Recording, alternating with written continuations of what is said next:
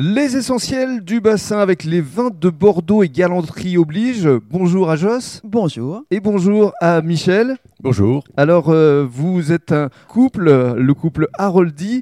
Effectivement, Thierry euh, nous a parlé de vous dans des termes assez euh, élogieux. C'est vrai que vous vous connaissez euh, tous les deux depuis quelques années.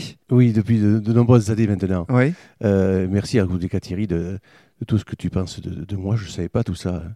Bon, voilà, mais toujours qu'on apprécie euh, notre place dans cette maison, mmh. qui est une maison, euh, qui est un haut lieu de, de la gastronomie euh, locale, et on dirait même bordelaise, puisque nous, quand nous citons quelques restaurants à Bordeaux, le nom de, du patio revient sur chaque fois sur, sur nos lèvres. Alors, parlez-nous euh, de votre histoire, de votre parcours, puisque le château Dompierre dont on parlait, c'est une acquisition récente, mais avant cela, euh, vous étiez dans une autre appellation. Oui, oui, j'ai eu plusieurs vies dans le vin. Hein. C'est ça. Euh, mon parcours a commencé euh, dans l'entre-deux-mers.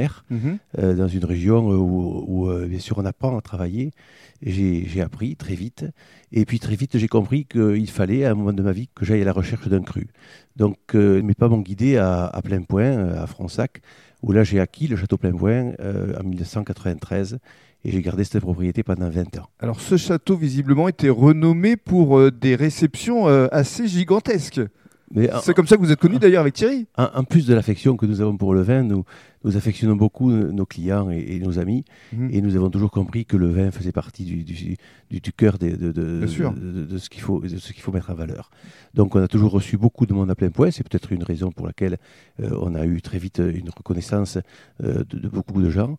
Mais mon parcours ne s'arrêtait pas là puisque depuis toujours, euh, j'étais amoureux du Cabernet Sauvignon.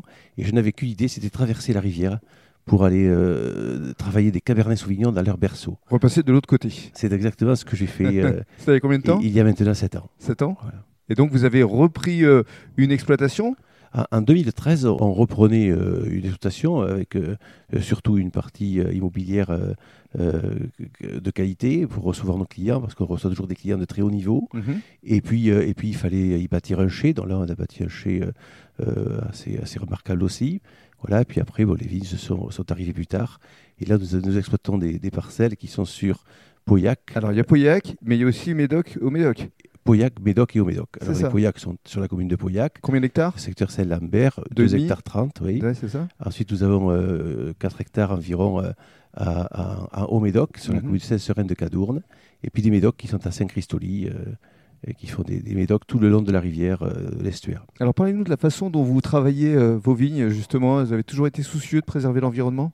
Oui, euh, bien sûr. Je crois que la plupart des vignerons euh, sont soucieux de préserver l'environnement. On, on jette souvent euh, euh, des critiques qui sont très malvenues euh, sur la, l'agriculture en général et la viticulture en particulier. Euh, la viticulture, c'est une plante pérenne. Elle a besoin de traitement, comme toutes les plantes pérennes. Hein. Bien sûr. Euh, à la visée des chemins, il y a aussi les, les fruitiers. Hein, je crois qu'on ne peut pas euh, faire du, du vin sans s'occuper du végétal d'abord. C'est le végétal qui nous donne le fruit. Euh, on ne fera du bon vin qu'avec du bon fruit. Donc, sans se donner n'importe quel moyen pour faire des vins, mmh. on se donne les meilleurs moyens pour faire du vin. Dans ces moyens-là, aujourd'hui, le, bien sûr, coexistent étroitement ce, ce qu'on fait pour l'environnement et en évitant de faire n'importe quelle dérive. On ne fait pas n'importe quoi aujourd'hui avec l'agriculture. Vous avez bien raison. Et justement, dans le cadre du troisième podcast, on va détailler vos cuvées.